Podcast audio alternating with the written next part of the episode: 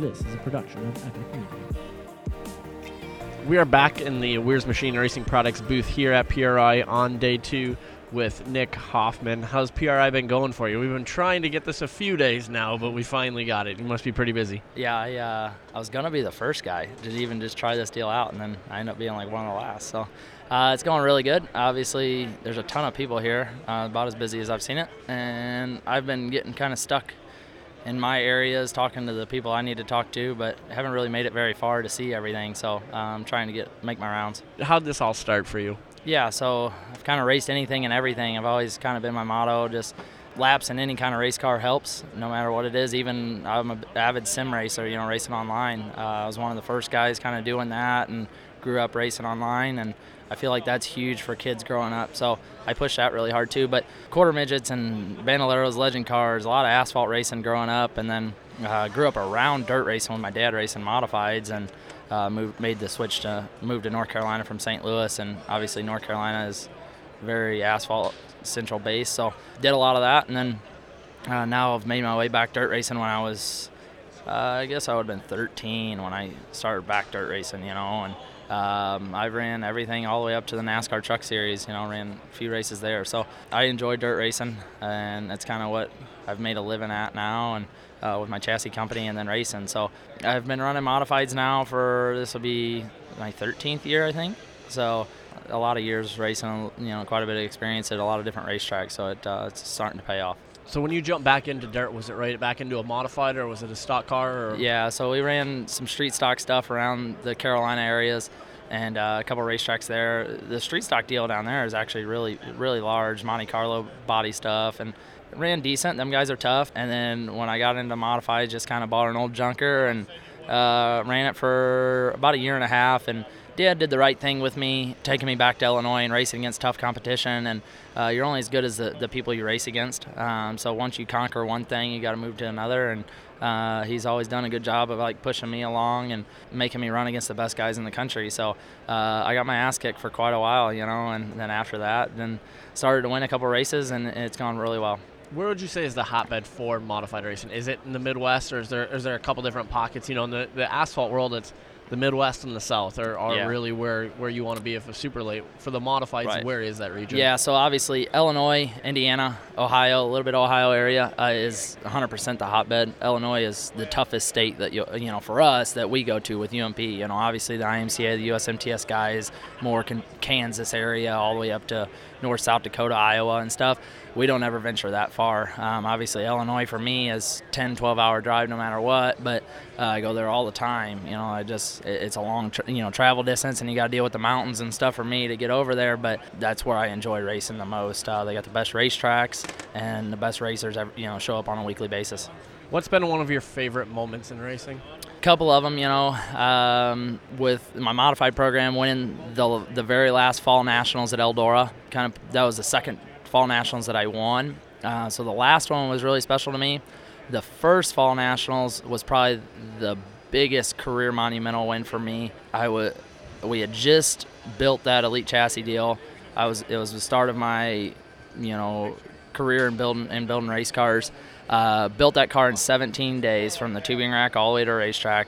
Showed up with this car at the biggest race of the year, 137 modifieds there, and it was like a Cinderella weekend. You know, nothing could go wrong. Uh, went out there, first laps on the racetrack, go quick time over 130 cars, and then win my heat race on a last lap pass, and then start in the top four. I don't even remember where I started, but win win the national deal in a in a car that we put to, you know just threw together and really at that time I'm 18 years old don't really know what the hell I'm doing you know just got lucky I guess you know and just it snowballed from there um, 18 years old and guys are wanting to buy cars and and I'm taking deposits for monies that I've never even kind of seen before. You know, I'm like, holy shit, you know, I don't know what to, do with all this, and so I had to learn really quick and kind of learn the hard way. But uh, obviously, it, it's turned out to be a pretty, you know, big deal. That's what I was to ask. Was it was it a bigger deal for you as a racer, bigger deal for you as a as a chassis builder?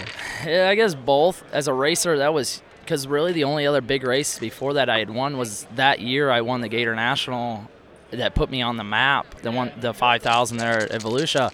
That was my first Gator, and that was like people started to kind of pay attention. And then I didn't really win. I won races throughout that year, but nothing big. And then I show up at Eldora with that deal and and blow it out of the water. And yeah, and then you know I started getting phone calls, and so my chassis company blew up quick, you know, and and it's it's stayed busy since that you know even that night. So yeah, as a, as a racer, anytime you stand on the stage at Eldora is huge, and I've been you know able to do that probably eight or ten times now, which is really cool. But um, you know, just to win at Eldora, just uh, I think that's a career feat for anybody. What's your favorite track that you've raced? Yeah, so anybody, you know, they know me that they know I like Volusia. You know, I won a lot of races there. Uh, I've had a lot of success there. So that and, and Eldora is obviously a, a big place for crown jewels and stuff. Uh, if we're talking like just regular racetrack, show up and race, uh, I-55, Pevely, Missouri.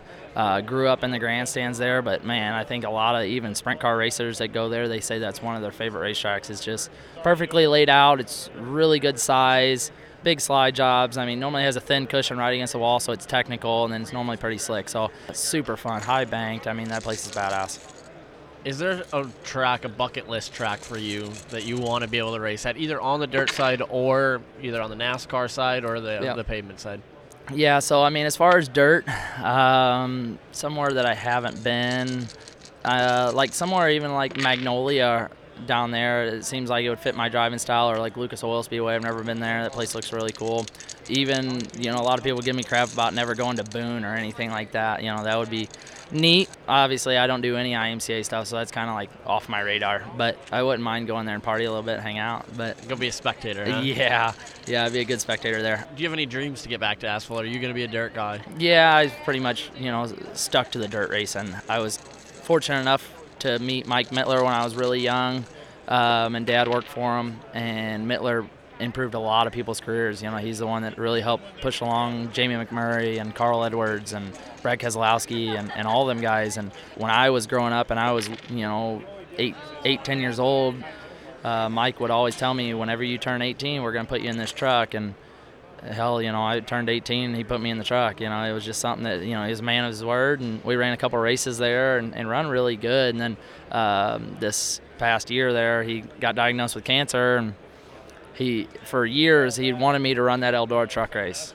You know, come come run Eldora, and I think we'll have a good shot at winning it. You know, he had good equipment for the dirt race there. Obviously, Bobby was good every year. So I showed up there I wanted to do that deal for him. And uh, we run 10th at Eldora in, in the truck series. So that was huge for me. Um, and then, you know, it was good for him and everything. And uh, obviously now he's passed away. And uh, it was just really cool for me to, to do that for him and, and him give back to so many different people.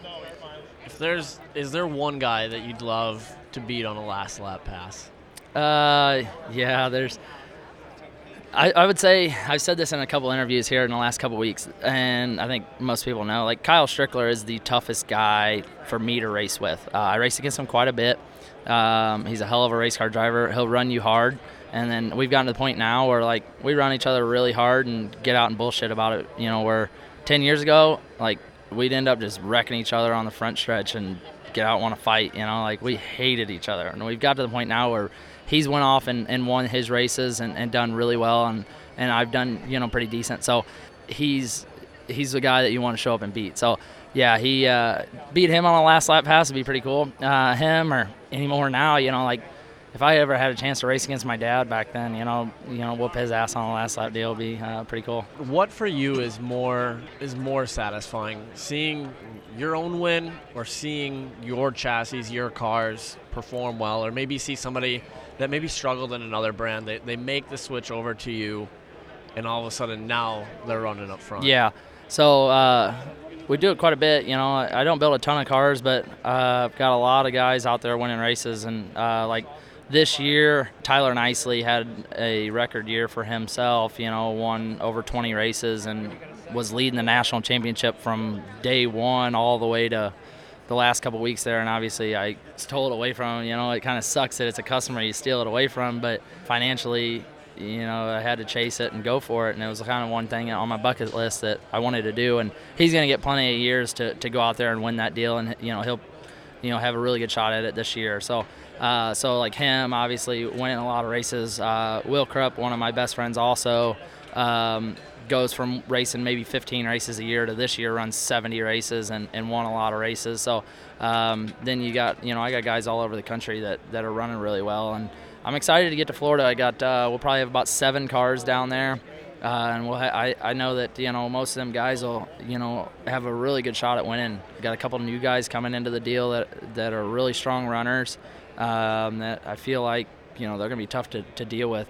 Taylor Cook, who was you know just switching over from uh, Harris, more of an IMCA style race car, over to you know our stuff. He's obviously a really good race car driver, uh, so he's going to be tough. He last year he beat me at Volusia. Uh, he passed me with two to go, and and I was leading, and he ended up going on and winning. So. Uh, he'll be tough. Um, obviously, our standard guys, Nicely and, and Krupp, um, they'll be there. Um, and then one of the the highlights uh, that I'm pumped up about is getting Justin Allgaier in a car. So Allgaier's getting a car this year, and he's going to debut it at Florida, and I think uh, you know we'll see him up front. It'll be pretty cool. How do you balance your time at the racetrack between being the, the car owner, the kind of the chassis guy, and then your own program? Yeah, it's tough. Um, so throughout the summer, Dad he could come on the weekends and help me, but during the week, you know, he's got a full time job. So summer nationals, you're racing every single day. So I, there was quite a few races where I'm there by myself and got a wrench on that thing, and then go over and help, you know, one of my customers or sit there and answer questions or whatever. So it's a lot, uh, especially Florida. You know, you get seven or eight of them guys down there, and you're trying to focus on your own racing program, and then you got a million questions and like I forget stuff so quick because I'm so zoned in on my own stuff. Like I know exactly what I got. They'll come and ask me on Monday, like, "Hey, I got a 600 pound spring in the left front. You know, I'm too tight. Like, what do I need to do?" And two later, two days later, I'm like, "What did you ha- say that you had over there?" Like, it's just like everything goes to a blank. So yeah, it's it's a lot. You know, I just and I'm trying to do it all myself. And my dad, he he takes care of the drivetrain because he's an engine guy. So he builds all my motors, takes care of all that stuff, and he makes sure everything stays clean. And you know, he's super neat, and I'm you know I try and stay really organized too. So it takes a you know a group effort, but uh, like that Florida deal is a lot of fun, but it's it's a lot of work. You know, it just it is a vacation to me, just like PRI here. This is a vacation to me, uh, but it was a hell of a lot of work to get here. You know. How did you get hooked up with Chad and the entire uh, Wehrs Machine Racing Products team?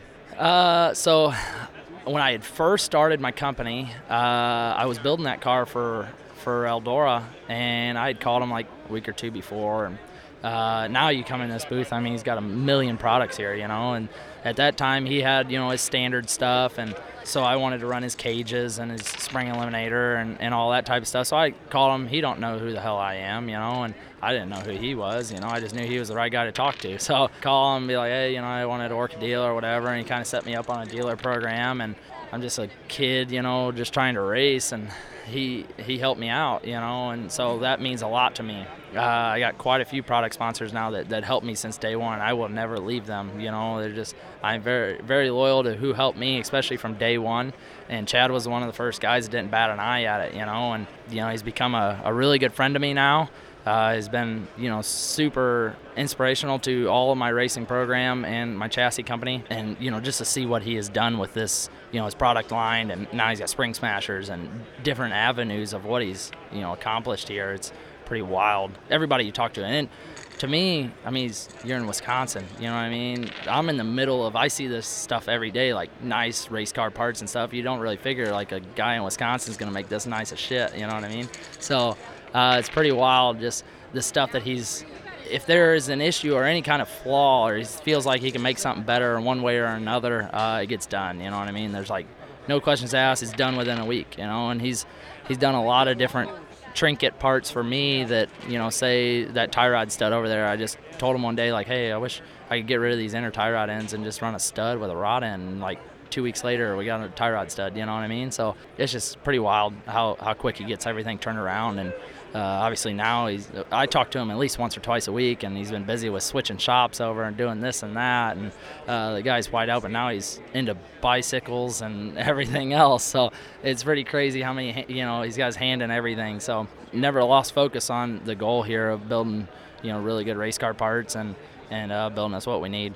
How have things like the Ultra Force helped your program and helped your chassis company to be able to work with the other racers? Yeah, so um, you know, the Spring Smasher for one is a super cool tool that you need for you know any of your right rear stuff, left rear stuff for our our application, uh, and then even bump stop stuff. We we do a lot of either left rear chain uh, bump stuff or right front bump stuff.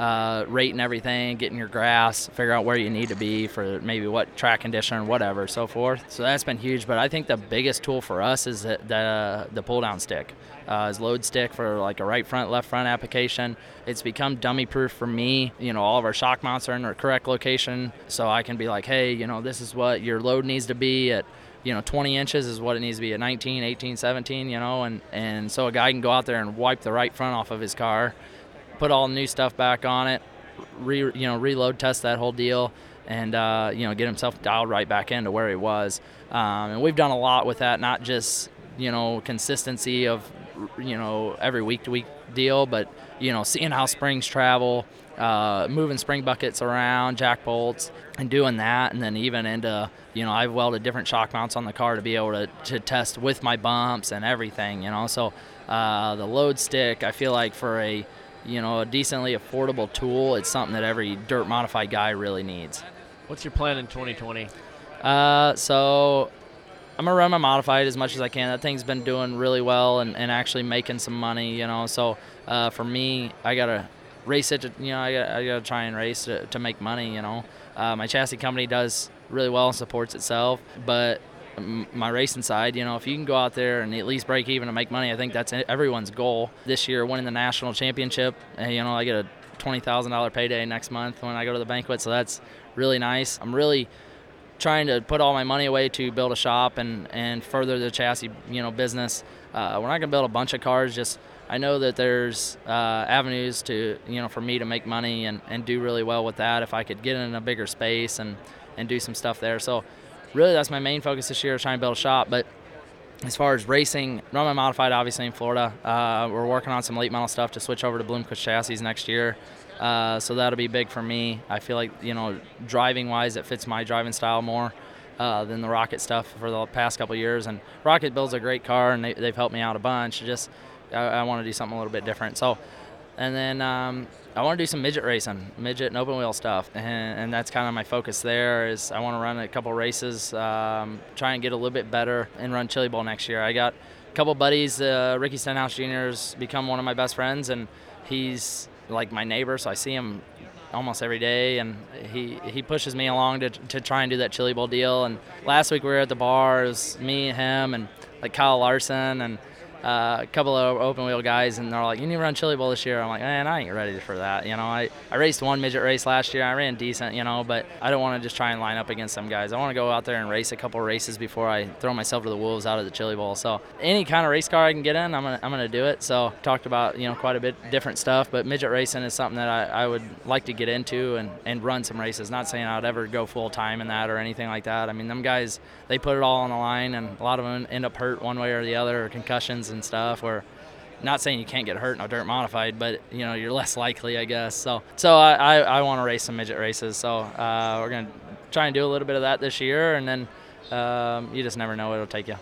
Perfect. So Chili Bowl 2021 for Nick Hoffman. Yeah, I would like to. Uh, it's one of you know it's an event that any racer wants to do at least once. You know, I ran one midget race this year at Belleville, which is my home track in Illinois, and run six with POWRi, which POWRi is, you know, it's not USAC, but it's tough. You know what I mean? Like this, most of the time, the same guys are there. I mean, Logan Seavey, you know, and, and all them guys were there, and I run six with them, which I was happy with. Just show up for my first time, but uh, ran quite a few laps in a midget around Millbridge, uh, which is the go kart track that my sister and brother-in-law own in North Carolina and a lot of guys test for the Chili Bowl at Millbridge, whether it's you know Chad Boat, Christopher Bell, you know Larson's made quite a bit of laps there, Brad Sweet, um, all them guys. So uh, made a million laps there. Just uh, I need you know just race, you know, get myself acclimated to racing around them guys and stuff, and and doing that. So that deal's really tough. Uh, the late model deal is is tough you know, as far as racing, you kind of it's every man for themselves, and you know you got to get it while you can. But that midget racing, man, if you don't slide somebody, you're getting slid the next lap, you know, or next corner. So, um, you know, they they throw a lot of elbows, and they ain't scared to, you know, to run you over. But that's just the type of racing they do, and I would enjoy it. So yeah, Chili Bowl has always been a bucket list thing, and uh, it's such an event. Last year I went and hung out and and did all that, and this year I'm to do the same thing, just hang out and check it out and uh, as far as a race fan, there's like no other spectacle like it. I mean, the dome next week is is huge. The just to see the event and and the way they put everything on, the pyrotechnics and the driver intros and everything, it is an event. But Chili Bowl is like its own deal, you know. Well, perfect. I appreciate you sitting down. We'll let you get back over to your car in the booth and everything. Um, but best of luck in 2020. Yeah, I appreciate it. Thanks for having me.